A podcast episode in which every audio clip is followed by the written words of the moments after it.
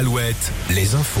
Les infos présentées en ce mardi par Denis Lebars. Bonjour. Bonjour Nico, bonjour à tous. Et on commence avec une info SNCF ce matin. Oui, le trafic est perturbé entre Angers et Le Mans et il le restera jusqu'à 9h ce matin. C'est la conséquence des intempéries. Sans plus de précision, mais on pense notamment à des chutes d'arbres nombreuses ces derniers jours le long des voies ferrées. Sur les routes, d'autres perturbations ce matin, mais pour d'autres raisons. Des opérations escargots sont annoncées dans le Choletais et le pays nantais dans la matinée.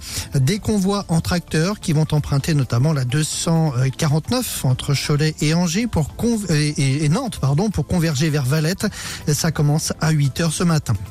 Et puis à Nantes, le trafic toujours difficile sur le périphérique Est, trafic perturbé par cette inondation provoquée par la montée des eaux de la rivière, le Gèvre. La route toujours avec ce nouvel accident hier soir dans le Nord Vendée, près de Montaigu, entre Montaigu et la Boissière de Montaigu. Deux voitures impliquées, trois personnes ont été grièvement blessées.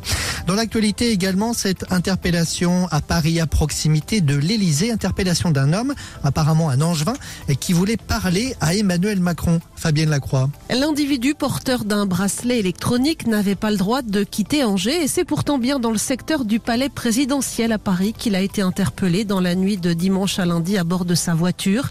Selon le site Actu 17 qui a révélé l'affaire, les policiers l'avaient d'abord invité à ne pas rester dans le secteur. L'homme leur a alors confié qu'il avait des révélations à faire au chef de l'État, qu'il était porteur d'un bracelet électronique et qu'il transportait un bidon d'essence et une bouteille de gaz vide dans son véhicule.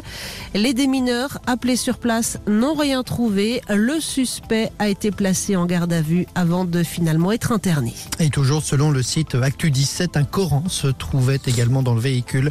Selon le procureur d'Angers, il ne s'agit pas d'un homme radicalisé. L'actualité internationale. Changement de ton d'Emmanuel Macron sur la question ukrainienne lors de la réunion des alliés de l'Ukraine qui se tenait hier à Paris. Le chef de l'État a affirmé qu'il n'excluait pas l'envoi de troupes occidentales dans le pays assiégé, mais apparemment tout le monde n'est pas d'accord sur cette option au sein des pays alliés. Nouvelle défaite d'Angesco hier soir en championnat de Ligue 2, la quatrième en cinq matchs. Cette fois, les Angevins se sont inclinés à Caen, 2 à 0 et puis un mot du temps, quelques mots du temps.